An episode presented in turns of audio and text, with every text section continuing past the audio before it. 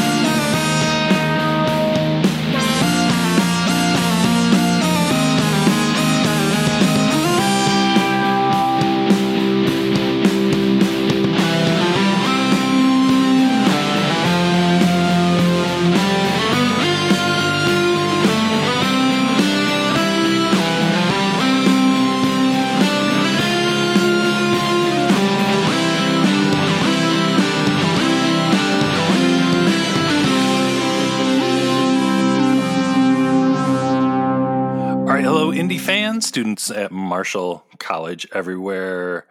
Welcome back. It's Indie year. This is Jason. This is Gabe. We're back from vacation. It seemed like a good idea at the time, but maybe maybe things would have been better if we didn't go on vacation. Yeah, this week we are talking about the topic everyone wants to know more about, the Indiana Jones read-along books. It's good stuff. A lot of people, you know, they get record players because they're into like seven inches of indie music. So we're going to listen to seven inches of indie music, but they're actually indie stories. It's what the cool kids are into. And if you're, you know, they're on cassette too. So, which is another thing the cool kids are into. So indie has been here waiting for you all this time. If somebody says they're into indie rock, what they're saying is the giant boulder that chases Indy down from the temple in Raiders of the Lost Ark. That's what they're saying they're into. And sp- specifically, they're saying they're into these read-along records and tapes. Well, and if you've been listening to Blast Points for more than ten minutes, you've probably heard us talking about one of the multiple read-along record cassettes from the Star Wars universe. But again, as Indiana Jones is Star Wars' slightly older, maybe cooler cousin, he also has his own set of read-along records. Which, yeah, that was the thing, too. Originally, when we were coming up with ideas for Indie Year, this episode wasn't even on there. And I feel like it was only like a few months ago where it was like, wait a minute, read-along books, that's our bread and butter. That's what we do. how, how could we make this mistake? Let's rearrange everything, cross things out. Because maybe that's, we should tell people that's the truth. We didn't really go on vacation. We, we've forced ourselves to go in isolation as penance for forgetting to do the read-along records for Indie Year. So before we get going, Gabe, did you have any of these? No. No, I did not. That's the thing. As much as I loved the indie movies, I never really got any of the indie stuff. So I never had the action figures. I didn't have the records.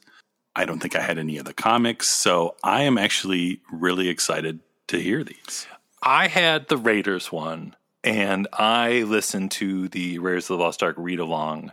I had it on record. I had it on record playing on my little Fisher-Price record player. I listened to it about every day. I had it just about memorized, but I have not listened to it in ages, years and years and years. And literally with getting ready for this episode, I was pretty sure there was a Temple of Doom one. But like when I was like, oh, could we do an Indiana Jones read-along book episode? I was like, wait, is there even a Last Crusade one? So the Last Crusade one I have zero knowledge of. Other than we know it exists. Right. So yeah, I'm really looking forward to this too, because a lot of this is uncharted territory. And as far as we know, there was never anything for Crystal Skull, not even a read-along C D, I don't think, right? So... maybe just in South America or something. Well, before we get going into them, because what we're going to do is we're going to listen to all three of them. Let's give a little bit of background about the the read-along books. Again, if you're brand new to Blast Points and you're you've never heard us talk about the read-along books of anything before, what they were were they were these books that went along with popular movies that had usually actors, voiceover actors, playing the parts in the movie. They have full soundtracks, full sound effects, usually using a lot of the sound effects from the movie. And it's a very, very condensed version of the movie. Like they would try and cram all of Star Wars into about twelve minutes. Well, and the fact that there's one for Raiders is kind of extra interesting because of the fact that, if you remember from a few indie episodes back, there was a Raiders of the Lost Ark record that was the actual movie condensed down to fit on a record. So there already is a record of Raiders of the Lost Ark, but part of, I think, the idea of these is if you're a small child learning to read, you can, like the name says, read along with the movie. So I guess that was enough excuse to kind of do it again in an even more condensed form. And I think what kind of makes like the, the Indiana Jones movies especially interesting for this read-along format is I don't know, there's some really dark and stuff in a lot of the Indiana Jones movies. There's, you know, the Ark of the Covenant blowing people's faces off and hearts being ripped out of people's chests. And yeah, and again, these are all done by Buena Vista Records, which we say every time is so fascinating, was owned by Disney. So this was Disney's first time doing anything with Indiana Jones. And the voice of Indiana Jones in all three of these records is this guy, David Esch, who does a pretty good job, like as as we go forward when, with listening to them, doing the kind of Harrison Ford kind of voice. And I know that when we did our Rebel Mission to Ord Mantell episode, it was that was the big thing where we were like, who Who is doing the voice of Han Solo? Because it's the same actor doing Han in Rebel Mission to Ord Mantell that was in the read-along books, and it was unknown. Like Wikipedia didn't know, nobody knew, and there were people online when we did that episode saying that the voice sounded a lot like the voice of Indy in the Indiana Jones and the Emperor's Tomb video game, which that is David Esch, and David Esch also did the voice of Han Solo in the video game Star Wars Galactic Battlegrounds. But as far as we know, the read-along Han Solo and the Rebel Mission to Ord Mantell Han Solo is still a mystery, because if you go and you look up David Esch, it lists all those things, but not the read-along books. Maybe that's the mystery Indy's trying to uncover in Indiana Jones five. If you go to the moon, there is a secret tomb that'll tell you, this, is it David Esch or not? Yeah. That That's where the original tapes of these are stored in a uh, temperature-controlled vault on the moon. And if they just look at the label, it'll say who played Han Solo.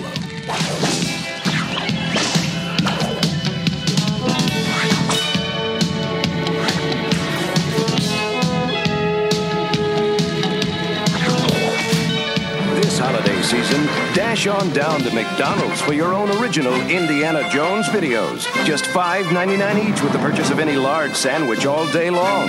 Give the kids stocking stuffers that'll really bowl them over.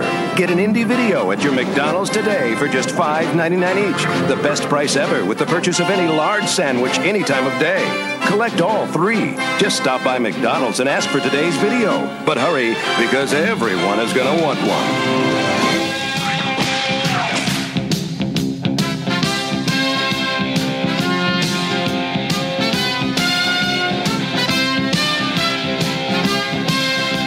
We say we stop goofing around here and get to the read-along book for Raiders of the Lost Ark.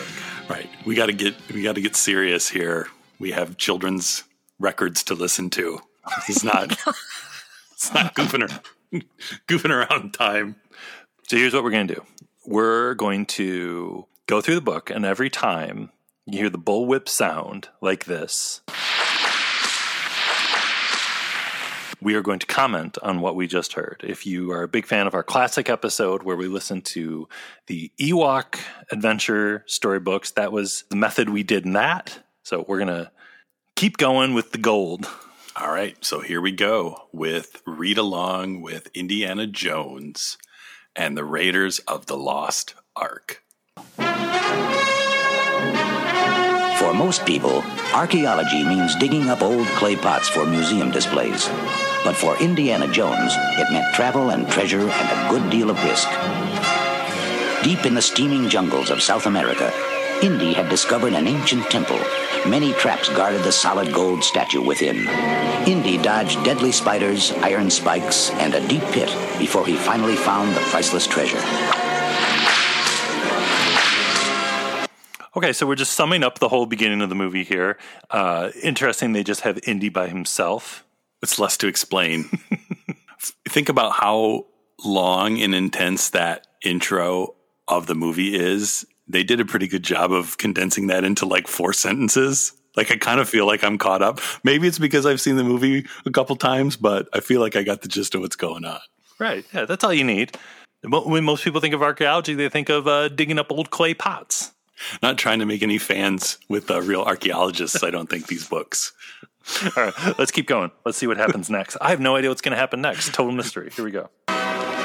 Gently, Indy lifted the golden idol. The ancient walls began to shake. I've sprung the trap. Poison darts flew by his head.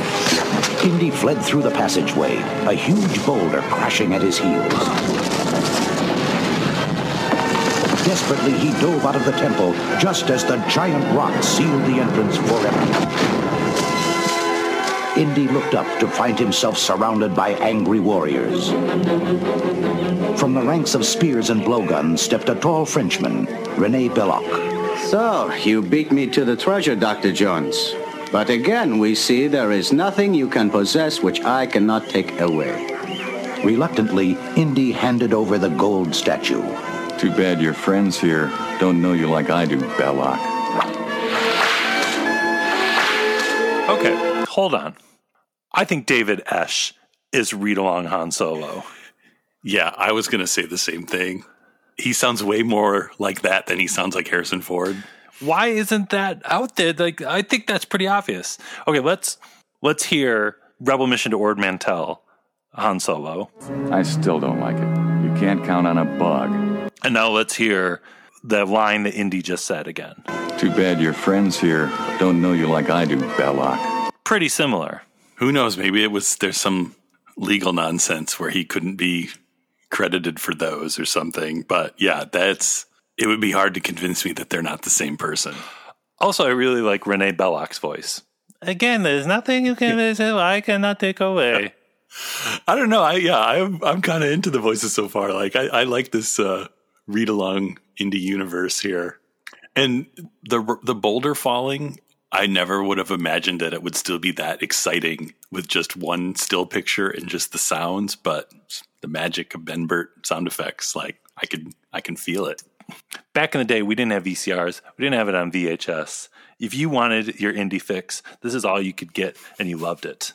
Well, and even to this day, you don't always have two hours, right? But you can find twelve minutes, you know? You can sneak into the bathroom for twelve minutes and get your fix. Yeah, just, I just got to watch the twelve-minute version of Raiders. Shh, shh, leave me alone.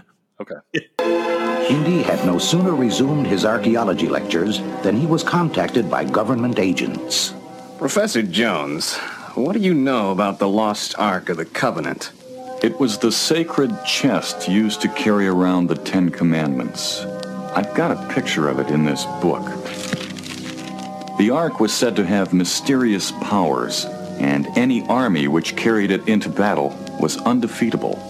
That's the very reason we must find the Ark before the Nazi army does, Doctor Jones. Hmm. First, we'll need the key to the Ark's location, an ancient gold medallion. And I think I know just where to find it.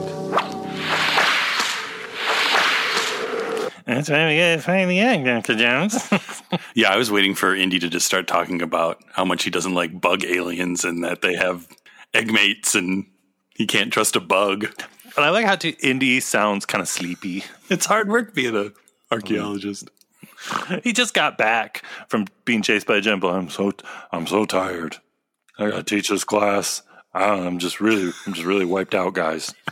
But also interesting, Marcus Brody not in the story at all, and that whole explanation of the Ark and its powers again summed up in like one two sentences. And Raiders really isn't a movie you can say that, like, takes its time telling the story. So the fact that they were to, able to make Raiders even more streamlined is pretty impressive. It really is. really is. All right, let's see what happens next. In the frozen peaks of Nepal lived Marion Ravenwood, the daughter of a fellow archaeologist. One night, a familiar silhouette appeared in her doorway. Indiana Jones.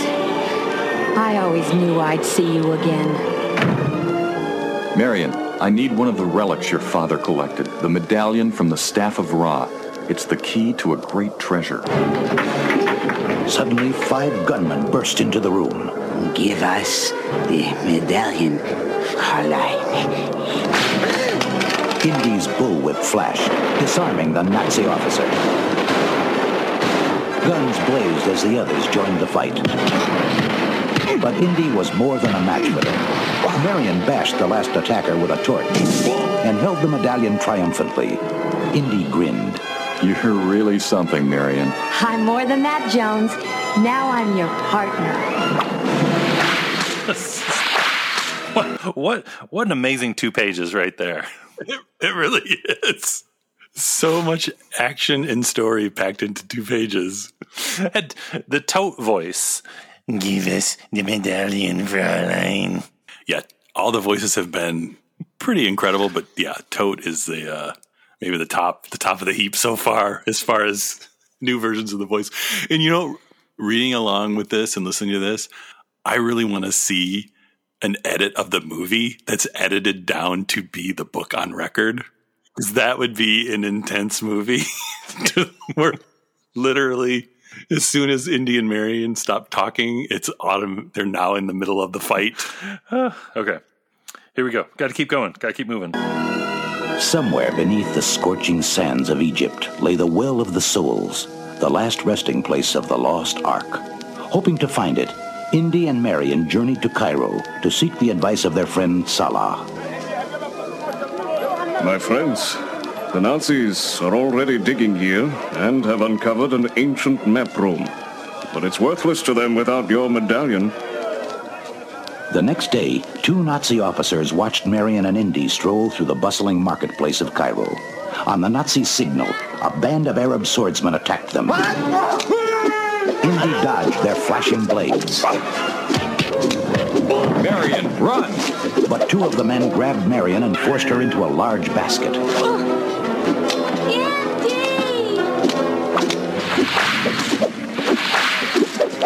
For a second, I was like, is that really John Rhys-Davies? Salah? But only for a second. Yeah, for, just for for a little bit. It's like, wait, wait. Oh, no, it's not. It's almost like he could hear himself, and he's like, oh, man, I'm nailing it. And then all of a sudden, he like loses his concentration as the sentences go on. Yeah. But I'm I'm sensing a, uh, a trend here where there has to be, there's one mellow page and one action page. Which maybe that's the secret to storytelling. You need one page of talking and then one page of action. It's kind of just Rare's The Lost Ark in general. Yeah, it's true. All right, let's see what happens next. Indy shot the last swordsman and chased the basket which was disappearing down the winding street. As he turned a corner, he saw the two men throw a basket into the back of a truck. The Arab sprayed the street with machine gun bullets as the truck came at Indy. He fired back. The speeding truck swerved, rolled over, and burst into flames. Marion! In shock, Indy turned from the smoldering wreckage. No one could have survived the crash. He stumbled into a cafe, only to find his old enemy. Belloc, it's you again. I should have known you'd be helping the Nazis. Remember, Indiana, I will stop at nothing to get the Ark. I wish that was that whole scene. I'm telling you, watching this version of the movie would be incredible. No frills, no no fluff. Let's get to the meat of the story. One sentence at a time. Rare's Lost Ark moves far too slow, for my opinion. This movie feels old. Determined to beat Belloc to the Ark, Indy sneaked into the ancient map room the Nazis had just discovered. On the floor of the dusty room lay a miniature city. Indy placed the medallion on a wooden staff and waited anxiously. Suddenly, a golden beam of sunlight shot through the medallion's crystal and lit one small building in the model city. That's it, the Well of the Souls. Using the medallion's clue, Indy, Sala, and his men discovered the entry to the Well of the Souls. After digging feverishly, they lifted a heavy door and peered into a large underground chamber. Sala, something's moving down there. Snakes, Indy. Very dangerous. We'll drop torches to clear the way. You climb down first. Indy groaned. Hmm. Why did it have to be snakes? Have you noticed, too? Okay, so Tote getting the medallion burned in his hand is completely gone. The whole visit to uh, Iman, that's gone. Yeah, a lot's gone. They don't have time for that. It's kind of just like, yeah, we got the medallion, figure out where the Well of Souls, let's go to the Well of Souls. Here we go. I will say one thing that is the star of these books, and it really, I think, reminds you how great it is, is just John Williams' score, because there's almost been like a new piece of music for each page, and the fact that we're kind of highlighting all the different themes as you go page by page, I think just really adds to the to the drama of this condensed version of the book, or of the movie. That's really true. And the Ben Burtt sound effects, too. Yeah. Which I'm always forever interested in how that worked with doing these. Was Ben Burtt ever involved? You would think he probably would. Or was it like when we talked to Tom Vagley about the, the Raiders record, did he like give them the raw sound effects? Did they have to buy a plane ticket for the the tapes of the the indie sound effects like Tom Vagley? I don't know. Especially with this one, was this one at all based on the edits of the Tom Vagley version? Or did they yeah, do it all from scratch? Or did they just take the movie version and pull the dialogue out and, and just chop that up? Yeah. It's I don't know, it's fascinating stuff. All right, let's keep going. Carefully picking their way through the slithering snakes, Indy and Sala reached a stone altar. There sat the long-sought Ark. Outside, lightning flashed as the two men gently lifted the shining golden Ark from its ancient resting place. As the torches began to flicker out, Sala and the Ark were hoisted safely out of the chamber. But before Indy could climb out, Belloc's voice boomed from above. Once again, Johns, what was briefly yours is now mine. Indy looked up to see Nazi soldiers closing a stone door. At the last moment, someone was pushed into the chamber with him. Marion. So we're like, what, fifteen pages into the book, and I think ten of those pages have Indy just saying Marion. Marion. That's still, I'm still a really big fan of Sleepy Jones. Well, everyone's kind of sleepy because what's funny is these are like so super condensed down, but when they're reading the lines, no one has any intensity to their reading. And I guess it's because maybe they want kids to be able to like sound it out while they're while kids are reading along, but it's kind of like counterintuitive. You'd think, okay, we're trying to speed this up so that they're going to be talking faster, especially since it's new actors reading new stuff. Like they could be reading it really, really, really fast, but they're not. Doctor Jones, now you see there is nothing you can possess which I cannot take away. Indy held Marion. I thought you were dead. They switched baskets in the marketplace. What's that? Snakes? Get me out of here! As the protective torches sputtered out, Indy climbed a huge stone statue.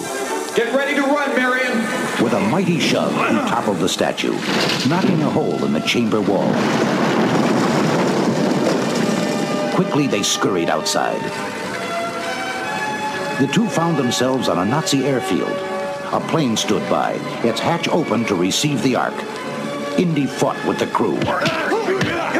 A fuel tank broke and began to leak. The gasoline caught fire and the plane exploded. Belloc burst from his tent. This is John's work. Quickly, take the Ark out of here by truck. The whole fight by the plane, Indy fought with the crew. Done. It's, yeah. Well, it's funny because in the movie, it's already kind of insane where it's like they crawl out of the tomb and they're already at the airfield because the tomb happened to line up the airfield. And this, so really, the this jump cut in the book is really not any more condensed than the actual movie, which just kind of shows how tight that the editing in Raiders is. Like, it isn't even like they had to make up this crazy cut from temp from the temple to the airplane airport. Like, that's right out of the movie. All right, so here we go with the truck chase. I'm really looking forward to how they uh, they do the truck chase in the read-along book. Indy leaped onto a white Arabian stallion. Marion, you and Salah meet me in Cairo. I'm going after the Ark.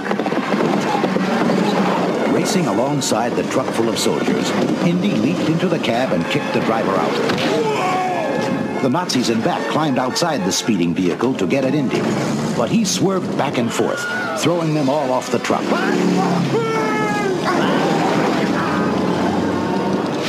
By the time Indy reached Cairo, Salah had arranged passage home by ship. Do not worry. The captain here will make sure you and the Ark get back safely. At last, you can rest, my friends. Marion and Indy thanked Salah, boarded the cargo ship, and were soon far out to sea.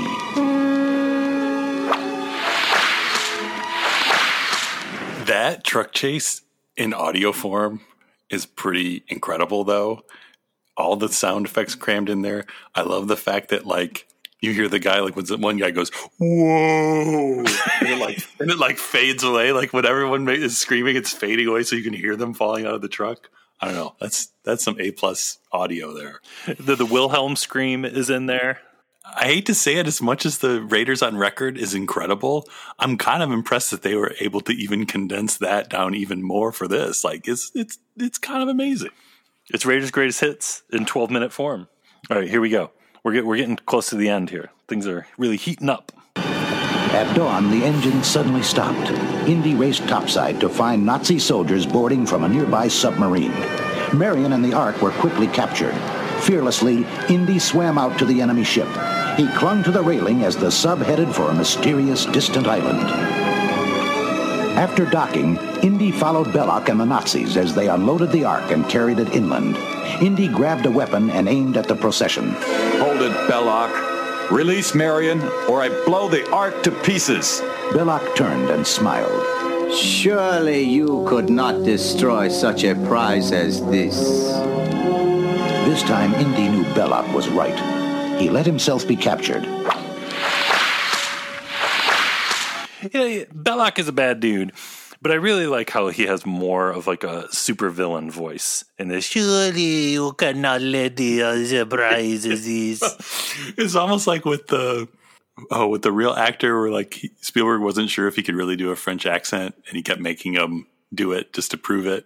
It's almost like with this guy, they didn't make him prove it. They just took his word for it. So we ended up with this more outrageous accent. It's all, it's like they asked me, Jason, can you do a French accent? Oh, yes. How about this? Good enough. You got two hours to do this. Come on. Let's get started. I also really like the whole, like I had to go back, like I missed a part too, because I was like, wait, how did they explain the whole getting off the ship and like Indy, like go, my friend, go and all that, like, in like one sentence, like the engine stopped, Indy got off, got on a boat, went to an island. Right. It's like Marion and the Ark were quickly captured. So now we're getting to uh, the heavy-duty part, the opening of the Ark. Let's see what happens. Marion and Indy were tied together as the Ark was placed on a stone altar. No matter what happens, Marion, don't look at it. Anxiously, Belloc opened the sacred lid. Nazi soldiers stared dumbfounded as ghostly shapes emerged and flew about them. A hot wind blew. The Ark glowed brilliantly, and bolts of lightning shot out, destroying Belloc and the soldiers. In a blinding flash, a whirlwind of flame leaped skyward. Then, as suddenly as it had begun, the storm ended. The lid slammed shut, and all was still. Only Indy and Marion remained alive.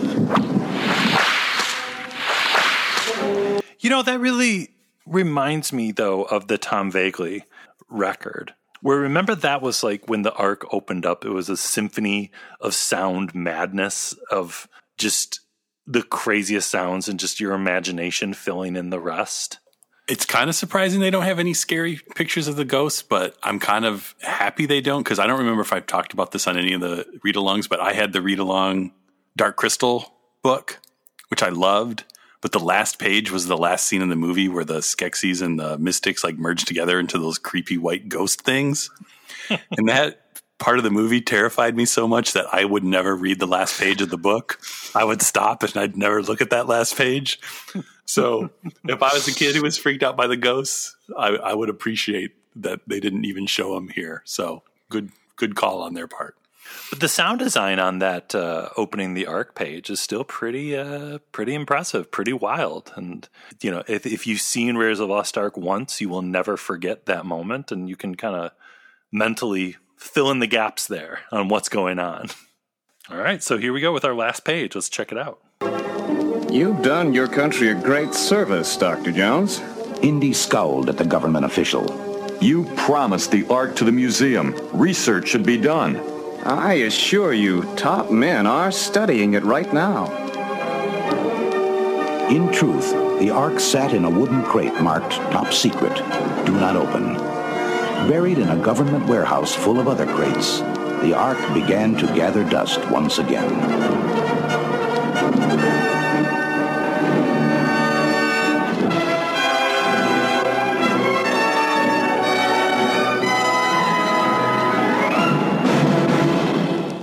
All right, before we move on to Temple of Doom, Gabe, what's your opinion on the Raiders of the Lost Ark read-along book?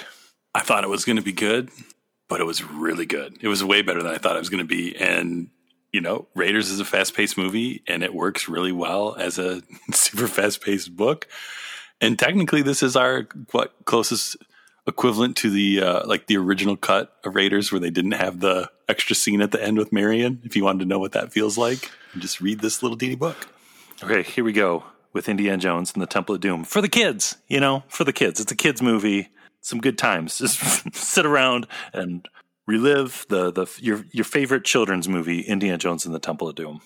Adventurer Indiana Jones normally didn't wear a tuxedo, but the Chinese gangster Lao She had chosen a fancy Shanghai nightclub for their meeting. Lau's girlfriend, Willie Scott, eyed Jones with interest, but he was in no mood for romance. This was business, deadly business. The crime lord tossed gold coins and a huge diamond onto the table. I know you have found the ashes of my ancestor for me, Doctor Jones. Give them to me now. All right. Yeah. This is deadly business. Already, this one seems less brisk than the other one. There's a lot more explaining. They're giving everybody names, but feels like Temple of Doom so far. I didn't know Willie Scott being Lao Che's girlfriend. That's uh, that's new to me. Yeah, I guess you're right, because I guess it's not...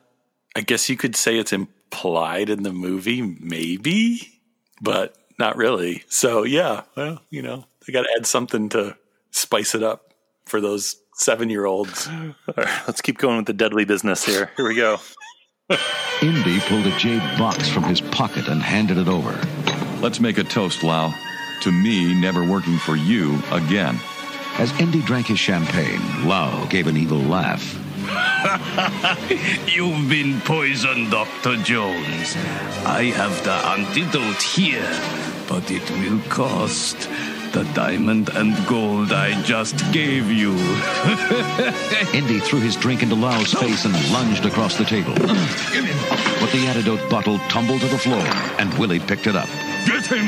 Lau's men pulled out their guns and opened fire. Indy ducked behind a huge silver gong, cut it free, and sent it rolling across the room. Using the gong as a shield, Indy raced toward Willie, grabbing her around the waist. You're coming with me, Dom. I need that bottle. Together, they crashed through a large window and fell three stories, landing in the backseat of Indy's car. Shaken but unhurt, Indy yelled at the driver, his young pal, Short Round. To the airport, Shorty. Fast. Okay, Indy.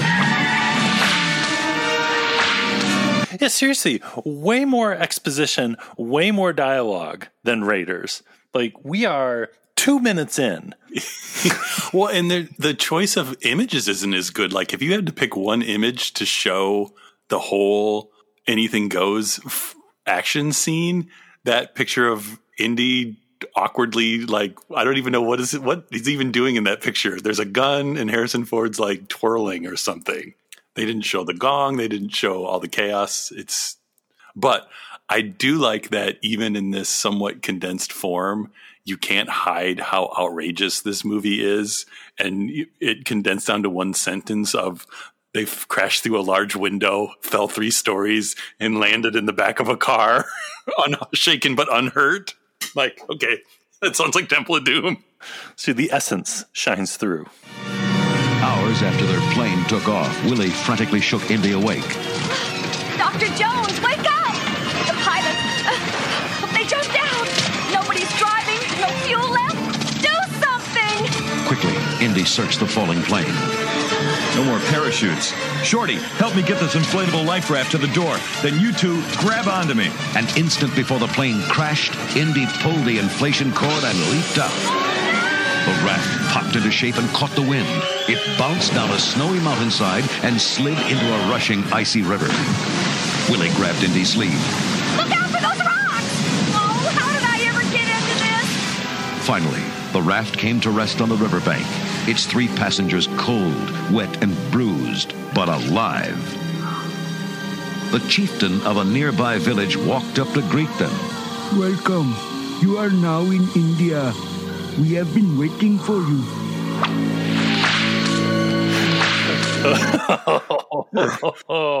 Yeah. The essence the essence of Temple of Doom is shining through once again.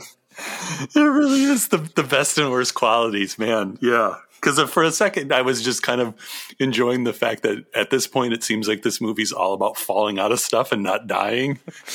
And then I'm reminded of, yeah, there's some problematic parts of this story. So I was the actress uh, playing Willie Scott is doing a fantastic job. She she really is. It's not an easy character to play, and she's she's doing her best. It's pretty good. Doing a great job. Okay, here we go. The chieftain's village was desolate, his people starving. He offered the little food he had to his three guests. Evil men from Pankot stole our sacred stone. Without its protection, our wells dried up and our crops died. Then the men came back again and took away our children. We prayed for help. You fell from the sky. Thus we know you were sent to help us. Indy looked at the misery around him. I'll do what I can. Early the next morning, the adventurers set off for Pankot. As Indy climbed on a large elephant, Short Round called up to him. I ride with you, Indy? Nope. We got an elephant over there, just your size. Shorty couldn't believe his luck. He scratched the little animal fondly behind the ear. Indy's taking me to America. You come with me, baby elephant. Maybe we get a job in the circus. I really like this uh, this added uh, Short Round and the elephant action. Yeah, when I it's interesting that this is a much younger Short Round, at least based by the voice. Yeah. I think what's weird is they're not using the narrator as efficiently as in the Raiders book, and some of the uh, problematic accents would have been removed by having the narrator explain those part instead of the world's longest, slowest sto- sentence about the stone being stolen. Like all the time they made up by cutting everything up to this point, they like lost half of that by waiting to get through that sentence. That's very true. And yeah, that I think that's the big difference yeah, between this and the Raiders one. They were really into the voice actors. We've got gold here. This is good stuff. Oh, okay, here we go. That night, they made camp by a muddy river. Willie noticed Indy examining a scrap of antique parchment. What's that? One of the village kids escaped from Pankot and brought this back. It shows a Hindu god giving five magical stones to Shankara, one of India's ancient holy men. Magical stones, huh? Like the one stolen from the village? Indy smiled. Could be my road to fortune and glory. When they finally reached the Palace of Pankot, frowning guards glared at them from every corner. But the Prime Minister came out to greet them warmly. You must stay the night with us. The Maharaja will be most eager to meet you and hear of your adventures, Doctor Jones. Dinner will be at eight o'clock. Willie raced off to her room. Dinner with the prince? I've got to get cleaned up. I hope he isn't married yet. Totally different than Raiders. It kind of is. It's it's really odd what they decided to keep and what they decided not to keep. Raiders would have skipped over all of this. Raiders, they'd already yeah. be in the temple by now. I don't know if I needed to know dinner was going to be at eight o'clock. The narrator would have said, after eating a strange dinner, now they're somewhere else. At dinner that evening, they met the Maharaja, a boy of thirteen. A kid? Shorty grinned at Willie. Maybe he like older women. Okay, so I don't get my prince, but I do get a royal banquet, and I'm starving. But when the food arrived, it was awful things like roast snake and baked beetles. Yeah. Willie felt like crying. Indy eyed the strange food skeptically. Hindus don't eat meat. Something's very wrong here. Later, back in Willie's room, Indy noticed a draft coming from a crack in the wall. He examined it closer. Look at this. There's a secret passage behind this statue. He turned to Willie. Lock the door until we come back. He and Shorty crept into the dark, bug-infested tunnel. They entered a small room. Suddenly, the door slammed shut behind them, and sharp spikes began pushing out of the floor and ceiling. This is serious! Okay, there was a lot going on there.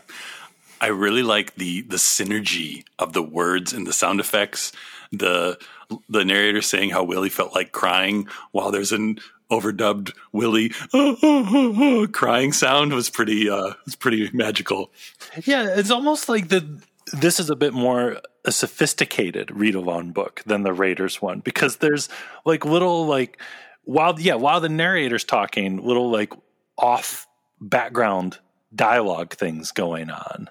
And there's the line of Indy saying Hindus don't eat meat, that something's not right here, which is not in the movie at all. Yeah, so you think that's those are just cut lines from a earlier version of the script, or is the, the whoever the author was from this just thought that was something worth adding? Just because you saw the movie doesn't mean you know the whole story. All right, we're about halfway through Temple of Doom. Here we go. Let's keep going. Indy shouted through the door. Willie, get down here fast! I'm coming, but this tunnel is all wet and icky. Ah! There are bugs all over me! I'm getting out of here! Willie, we're about to get speared in here! Find a release lever, quick! With Billy searched frantically as the spikes closed in on Indy and Shorty. At the last moment, she found the release. The spikes jerked back and the doors sprang open.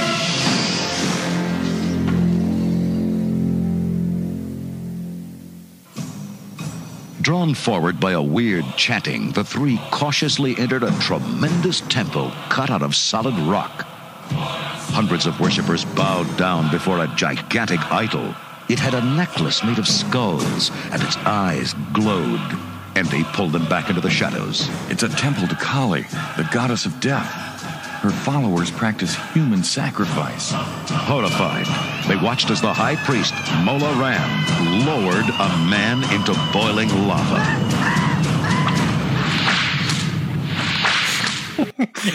For the kids, you know. For the kids. Billy, what are you listening to in there? Yeah, for as much as it seemed like at the end of uh, Raiders that they wanted to cut the spooky stuff out, they didn't cut any spooky stuff out on this page. It's my, it's my favorite heavy metal record right here. A lot of kids, this was their first record, and uh, Slayer, Rain and Blood was their second record. When there'd be those specials on T V about the, the dangers of heavy metal and leading to devil worship and Dungeons and Dragons. Right. Should, we should have been talking about the Indiana Jones Temple Doom read-along book. What uh, the other thing that's, I think, feeling weird to me with this is it almost seems like the story is like half a page off from where the whip cracks should be. Like it almost seems like after the, the spike room ended, it should be like whip crack. And then we turn the page and now we're into the temple. And it's kind of weird where we're like, we're ending one scene and starting another in the middle of a, of the pages. That's Temple of Doom for you though. They don't, they didn't know what to do with it. Anything goes with this one. While the worshippers were leaving, Indy looked closer at the repulsive idol. There, at her feet, three of the magic Shankara stones, and one is the village's. I'm not leaving without them. Indy used his whip to swing across the lava pit and quickly stuffed the mysteriously glowing stones into his shoulder bag. Then he noticed a tunnel behind the statue. He peered in. It's a mine, and those workers... they're the village children. Indy attacked the guards, but he was outnumbered and quickly captured. He was chained to a rock in the high priest's chamber, where he saw... Shorty, Willie, so they captured you too. Mola Ram forced a bubbling, smoky liquid down Indy's throat. From now on, all your thoughts will be of Kali, Doctor Jones. The blood of Kali will make you quite happy to be her slave. Holy smokes. Yeah.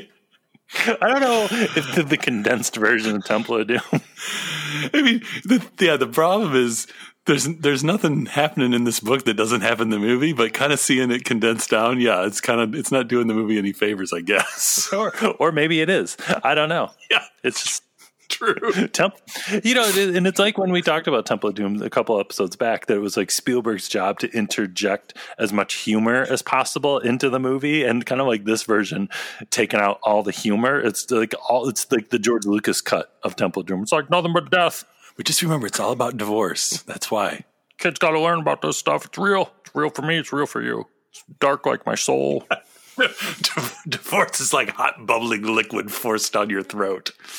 The potion worked. A cold, evil look entered Indy's eyes. At a gesture from Mola Ram, his chains were unlocked. He followed the priests back into the temple, where he watched them lead Willie to a metal sacrificial frame.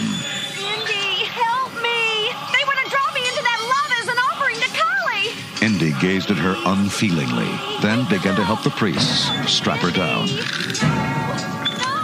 Short Round was thrown into the mine to work with the other children. There, he learned that the spell of the potion could only be broken by the pain of fire. Then I can make Indy be himself again. I got to escape. When his guard wasn't looking, he darted away and scrambled up a ladder into the temple. There he saw Willie being lowered into the lava pit while Indy watched, smiling. Indy, no! You've got to wake up! Is that the most intense two pages in any read-along book ever? Yeah, I, I... the more we listen to this, yeah, this is more intense than any uh, mid-eighties metal record that... that came out that people were complaining about. Yeah, this should have been like on the top of the heap when they were... Uh, we're going to burn all these satanic records. This one's the War Nerd. oh, he can only be, the spell can only be broken by the pain of fire. So intense. Oh, okay. Gotta, gotta keep, keep going, I guess. Shorty grabbed a torch and jammed it into Indy's side. Ah! The evil look in his eyes faded and was gone. Thanks, Shorty. I'm okay now.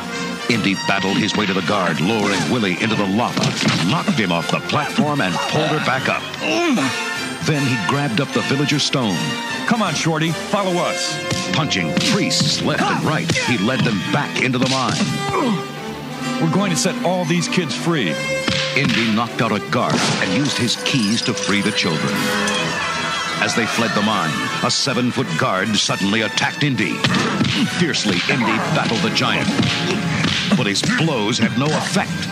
Then, Mola Ram appeared with more guards, firing guns. Indy yelled to Willie and Shorty.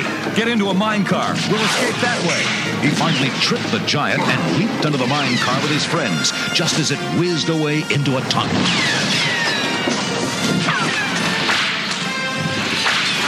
This book's intense. It's a lot, a lot happening there. A lot happening. It's nothing like uh, Indiana Jones punching priests left and right. So many punch sound effects of punching, punching all the priests. Well, and it, yeah, I mean, it really, I think, it hits home how outrageous this movie is, too, with, like, Indy's battling a giant while more guards appear and they're firing guns. It's like, it keeps getting more intense. And the only way we can escape is in a mine car. It's like, all right, yes. Somebody, somewhere in nineteen eighty-four, there was a kid listening to this headbanging through the whole thing. He, did, he didn't know why. My head won't stop moving. The mine car zoomed through the narrow tunnel like a roller coaster, nearly turning over on the tight curves. Then a shot sounded. Mola Ram's guards were following in another car. Willie curled up in a ball, turning green. Indy squeezed her shoulder. Don't conk out on us, doll. We need your help. Indy, Willie, and Shorty heaved a wooden beam out of their car onto the track. The pursuing car hit it with a horrible crash. When they came to the end of the tracks, Indy braked the car to a stop. Huh. I guess we walk from here. What's that rumbling? A tidal wave. The guards opened the reservoir above. Run for it! Fleeing the wall of water surging down the tunnel, they ran like they'd never run before. Just before it crashed down on them, they reached the tunnel entrance and dodged out of the way. Tons of water gushed past into the rocky gorge below. It's the essence of Temple of Doom, too, because as we get now into the ending, this condensed version just amplifies how wild the ending is.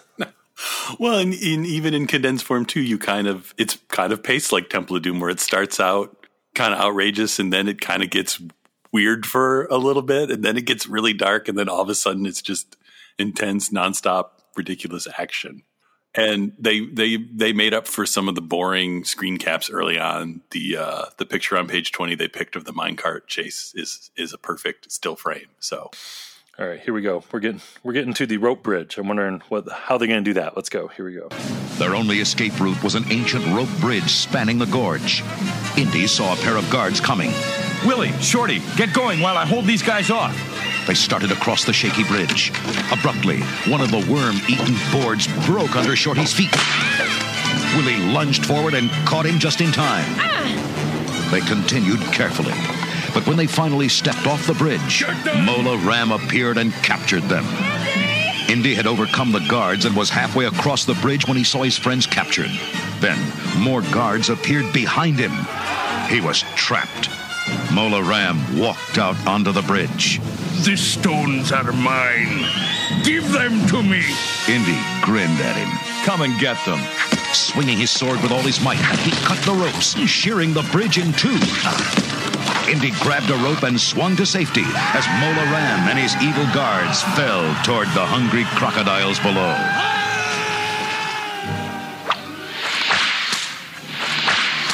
There's a lot of screaming in this book.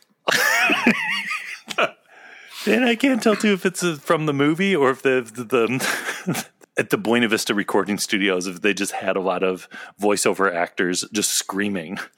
We need hours and hours of just screaming. Don't worry, we'll use all of it. Yeah.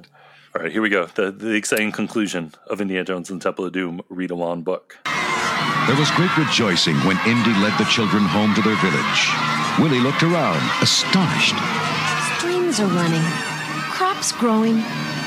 How could it all change so quickly? Could be something to do with this. Indy held up the sacred stone, then returned it to the village elders. Well, there goes my fortune and glory. On the other hand, it's still a long way home. He gave her a sly wink. Who knows what might turn up? Right.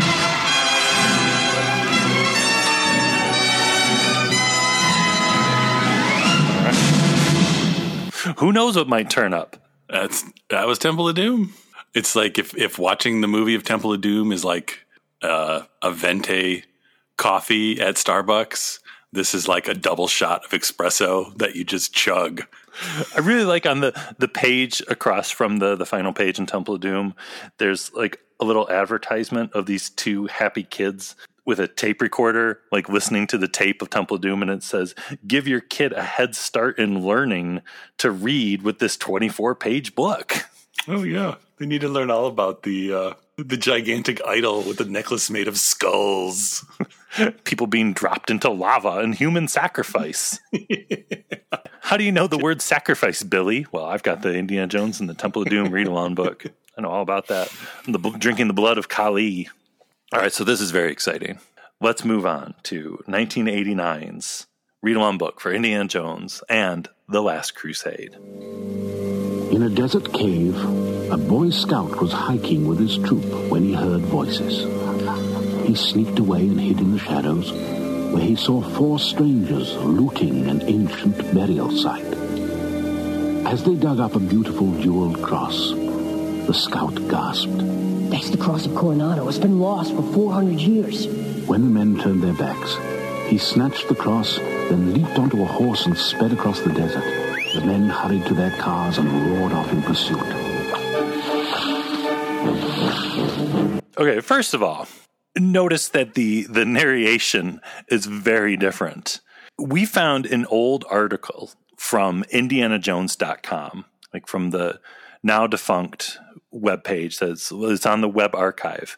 It states the obvious thing that we did not know, that the narrator on this Last Crusade read-along book is Sala himself, John Rhys-Davies, which gives this whole read-along a completely different feel.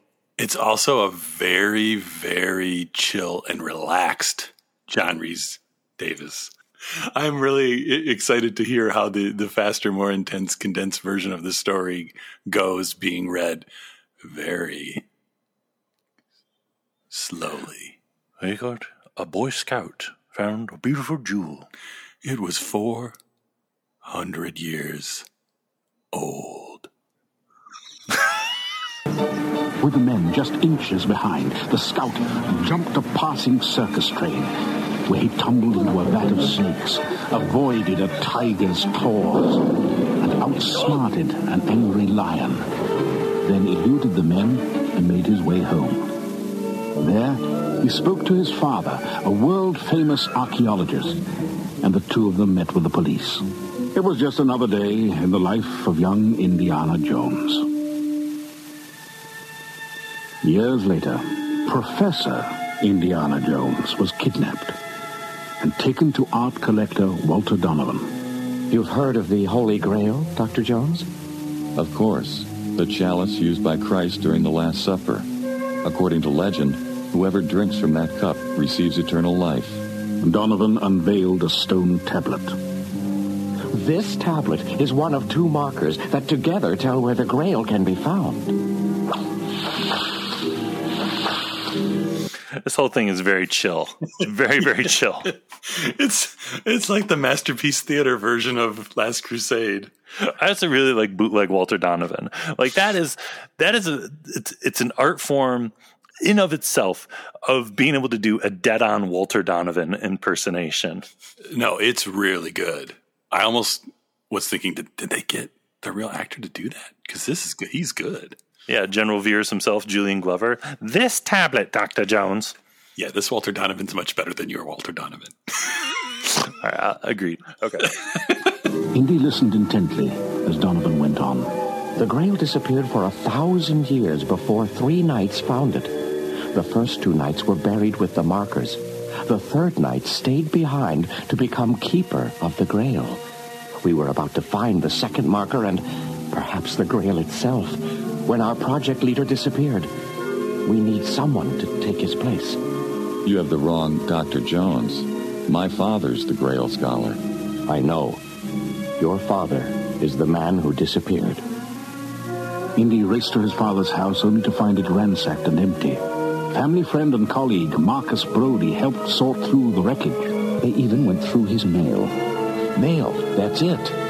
Indy remembered a package he'd stuffed into his pocket earlier that day, postmarked Venice, Italy. He opened the package. Dad's Grail diary. Marcus, we're going to Italy. The next day they arrived in Venice, where they met Doctor Elsa Schneider, who had been working closely with Indy's father. I think we, we had our first one line from read-along Marcus Brody. Well, I, I'm really hoping that's the only line we ever get of him, too, is just, they even went through his mail. Let's hope that that's it. They don't give us any more. That's all we need. Like, where's the Marcus Brody action figure? And you push the button on his chest and it says, they even went through his mail. Hasbro, HasLab. Let's do it. Yeah. Elsa took them to a magnificent old library where Henry Jones had last been seen. Your father felt he was very close to finding the second knight's tomb. This is all he left behind. She handed Indy a slip of paper with the Roman numerals three, seven, and ten written on it. Studying his surroundings, Indy found a marble column marked three and a bookcase numbered seven. We're getting close to it, Elsa, but where's the ten? Just then he noticed a pattern on the tile floor. X marks the spot. Indy pried up the tiles, and he and Elsa climbed through. Below the library, in a tunnel caked with oil, Indy found the knight's remains. Look at his shield. It's the second marker. As Indy copied the message, an orange glow filled the tunnel. Indy, the oil is catching fire. He looked up and saw a giant fireball rounding the corner, headed right toward him. It's so chill. It's so incredibly chill. It doesn't matter that they're in a catacomb full of oil and fires coming.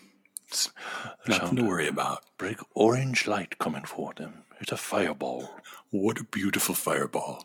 Let's just appreciate the fireball as it slowly comes towards us. They dove into the sewer and emerged through a storm drain covered with slime. Then they took a deep breath.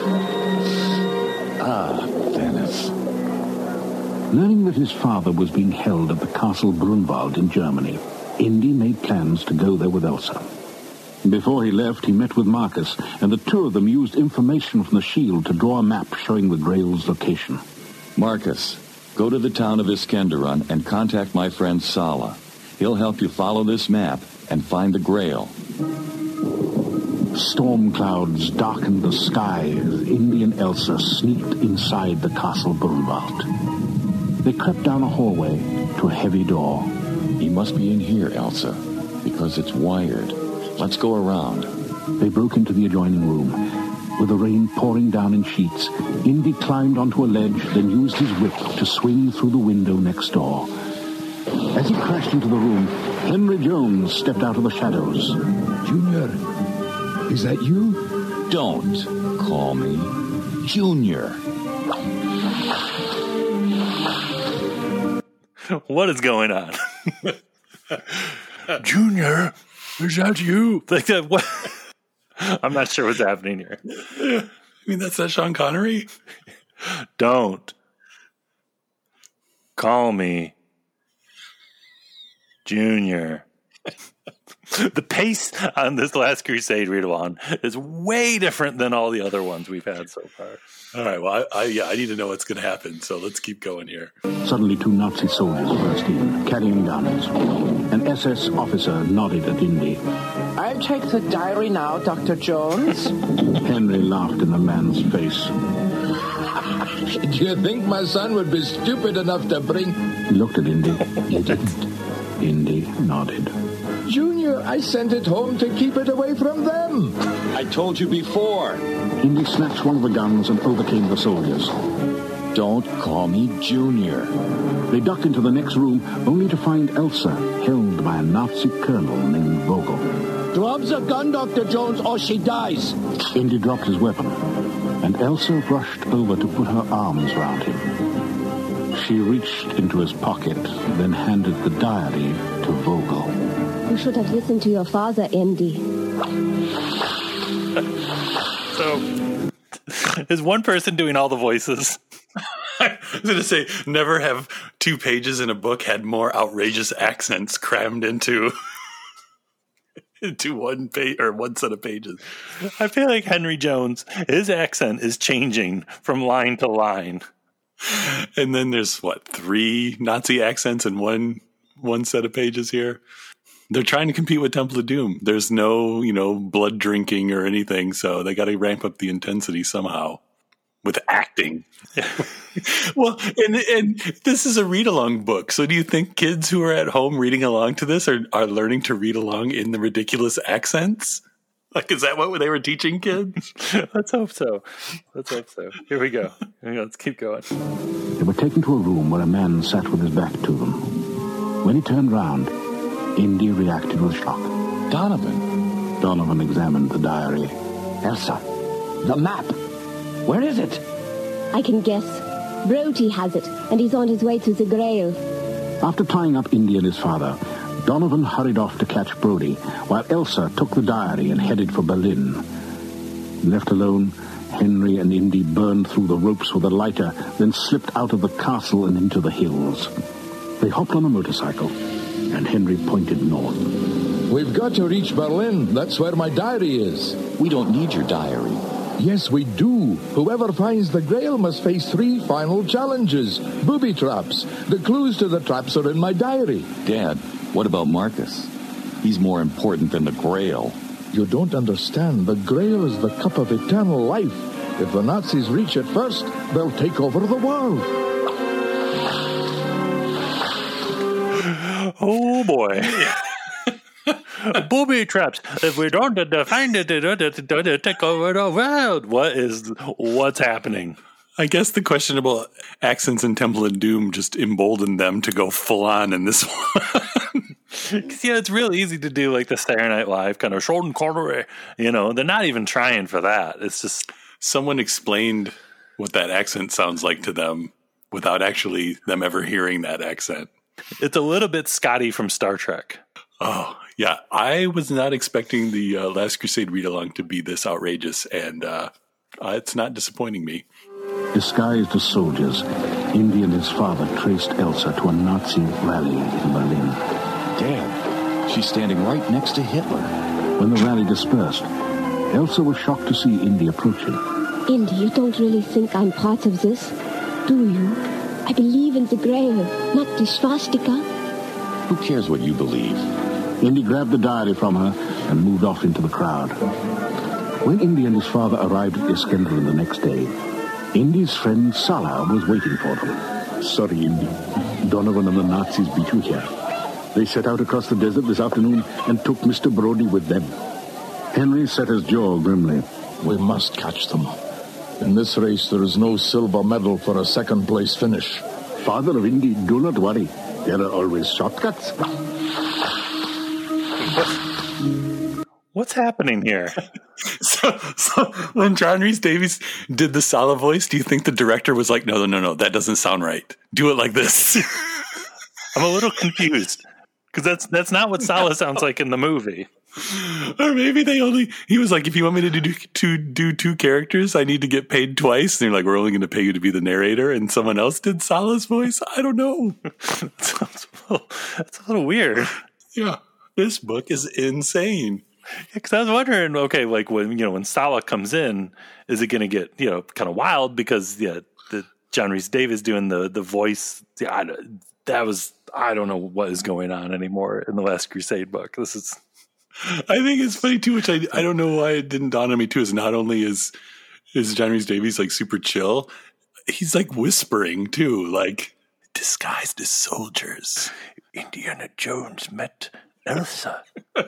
And she's right next to Hitler. It's like so the Nazis don't hear him. They rode on horseback along a mountain path through the desert. Henry spotted something through his binoculars. Junior, it's Donovan's motorcade. Marcus and Elsa are with him. Sala gave Indy a peculiar look. Junior, Indy slumped in the saddle. I like Indiana. Okay, Dad?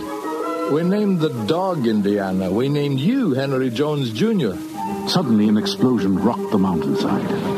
Henry turned to the others. Quick! They must have found the canyon, and possibly the grail! The three men followed the sound to a magnificent canyon carved in the shape of a temple. As they stared in awe, there was a noise behind them. They turned to see a row of Nazi soldiers holding machine guns. So, the, the whole ta- the tank chase gone, and... someone else is definitely playing Sala. At this point, I have no idea who anyone is by just listening to their voices. It's almost like if, if you're like reading your kids a bedtime story and you're like trying to do voices for your kids, but you start to fall asleep before they do and your voices just start to get crazy because you're half asleep. That's what this book is. And they dropped in the, I named the dog Indiana from the ending, like the big zinger at the ending. Right here before they go into the temple. Yeah, that was to make up for the taking out the ta- uh, the tank chase. Like, why have, you know, the signature action scene from the film in the book when they can just move the, they named the dog Indiana part here. Who knew Last Crusade was going to be the wildest one yet? All right. The soldiers brought them before Donovan. Ah, Indiana Jones, and not a moment too soon. I want the grail, and you're going to get it for me. He fired a bullet into Henry's stomach. The healing power of the Grail is the only thing that can save your father now. Henry grasped his son's wrist. Remember the three challenges. They're in my diary. Taking the Grail book, Indy moved through a mass of cobwebs to a stairway inside the temple. Climbing the steps, he read the first challenge, deep in thought. Only the penitent man will pass. The penitent man kneels before God. As Indy knelt, a razor-sharp pendulum swung just inches above his head, exactly where he had been standing. Interesting they decided to include that part. Well, they I guess because they talked about the uh, the trials, they at least have to have one of the trials in here. Or this book wouldn't make any sense. Nobody would know what was going on. How am I supposed to follow the story? Using clues from the diary, Indy made his way across a pit filled with spiders, then leaped over a deep chasm. At last, he crawled through an opening into a smaller temple filled with beautiful chalices. Kneeling before them was an ancient knight in armor. I am the last of three knights who swore an oath to find the Grail and guard it.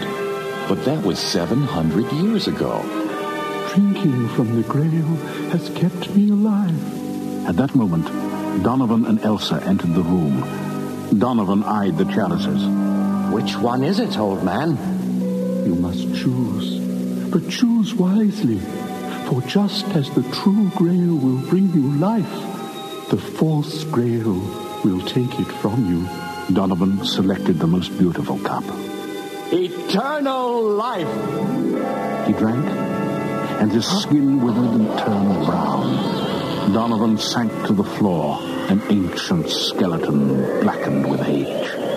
The knight looked at Indy. He chose poorly.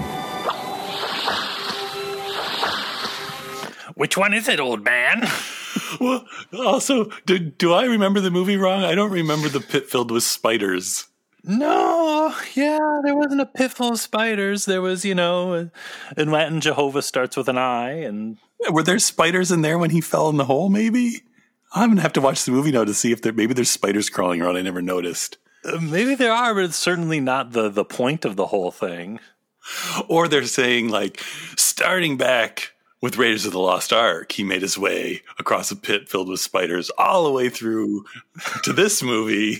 Where he leaped over a deep chasm, and now here at the end of this story, he's here. It's going way back. Lindy reached among the shining cups for one that was dull and rather simple. Only one way to find out. He took a drink. When nothing happened, the night smiled. You chose wisely. Lindy ran back and held the cup to his father's lips. Drink, Dad. Drink. Henry drank, and miraculously, his wound healed. Elsa dove for the cup. We've got it. Come on. The knight appeared behind them. No, the grail belongs here. It can never leave. Ignoring his warning, Elsa hurried off. As she did, the temple walls began to crumble, and the chalice was knocked into a huge crevice that yawned at her feet. She scrambled down one side. I can't reach it, Indy. He climbed onto a ledge and strained to support her. But as she lunged for the chalice, her hand slipped from his, and she went hurtling into the abyss. Elsa! Just then, the ground shifted and Indy lost his balance. No, the grave belongs here. It can never leave. I think if we were giving out awards for uh, these three books... that maybe uh, Best Actor would go to the uh, the seven hundred year old knight. Yeah, if you choose not to listen to this book, you choose poorly, but we chose wisely, and we listened to all three of them. Here we go, the last page on Last Crusade. Out of nowhere, a hand grasped Indy's. It was Henry, barely holding on. Indy strained to reach the grail. I can get it. No, Junior! Indy's fingers slipped, farther, farther from his father's grip. Indiana! Let it go. Indy's head snapped back. He looked into his father's eyes, then pulled himself up. As they raced from the collapsing temple, the last thing they saw was the Grail Knight. He was smiling, for the chalice, thanks to Indiana Jones and his father, was safe once again. That's it. uh, and Marcus Brody's only line was, they even went through his mail. Uh, in three books, two of them where he's a main character, they even went through his mail. Bravo, read-along books. Well, this one at the end, too, it's got even more excited. It's like f- actual photos of kids freaking out reading these books, and they're actually listening to the cassette of this book in this book. It looks like they're sitting there looking at it being like, wait, if John Rhys-Davies is the narrator, why is there a different Sala voice? They're dumbfounded. So, Gabe, going on back, all three of these amazing Indiana Jones read-along books, what, what's your biggest takeaway? If you love these movies, you're going to love these read-along books. They are a quick... the quickest fix you can get for any of these films, and they're their own little alternate universe of Indiana Jones. And I think it's kind of a shame that this is like a lost art. We don't get these kind of cheaply made knockoff versions of movies we love that we can relive the excitement in twelve minute bursts of fun.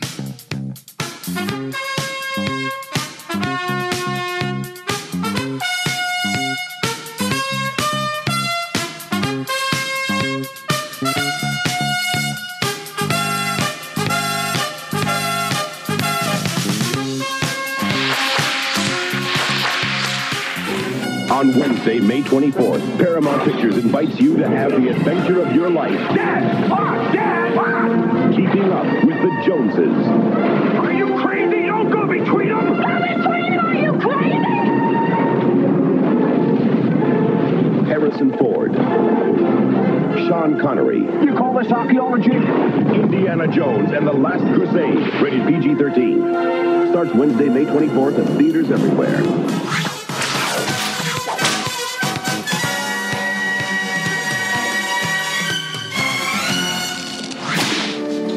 You lost today, kid. But it doesn't mean you have to like it.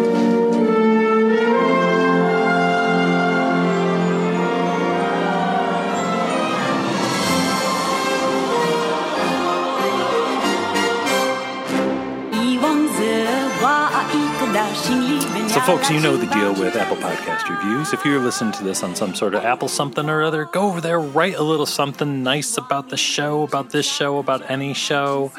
It helps the show in mysterious ways that nobody understands. But most of all, we love reading your reviews. We love hearing from you folks out there. And make sure you check out our website, blast points podcast dot com. And follow us on Instagram, Twitter, and Facebook. And if you're on Facebook, make sure you're a member of the Super Chill group. If you want to support the show in a different way, we have got the Blast Points Army over there on Patreon, where we are back with Bad Batch review episodes.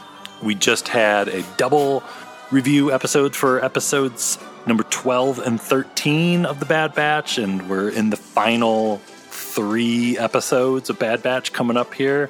I don't know. Things are getting hot. Yeah, we're coming to the end. I have no idea what's going to happen. It's exciting times. But that's all over there on the Blast Points Army, over there on Patreon.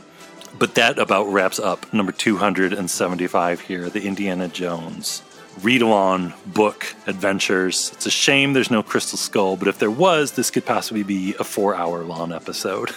Well, and seeing how Temple of Doom and Last Crusade played out, I, I'm kind of scared to see what a Crystal Skull read-along would be.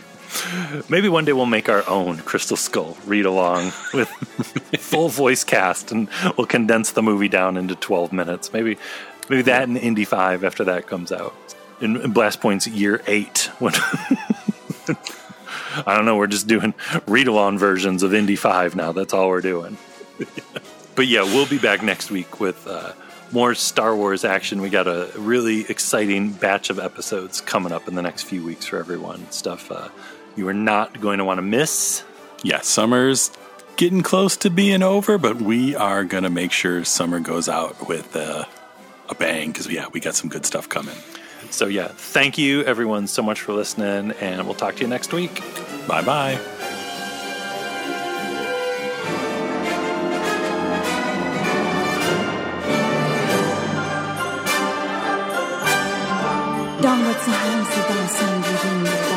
Anything goes. That was the end of the story. Henry Jones, Junior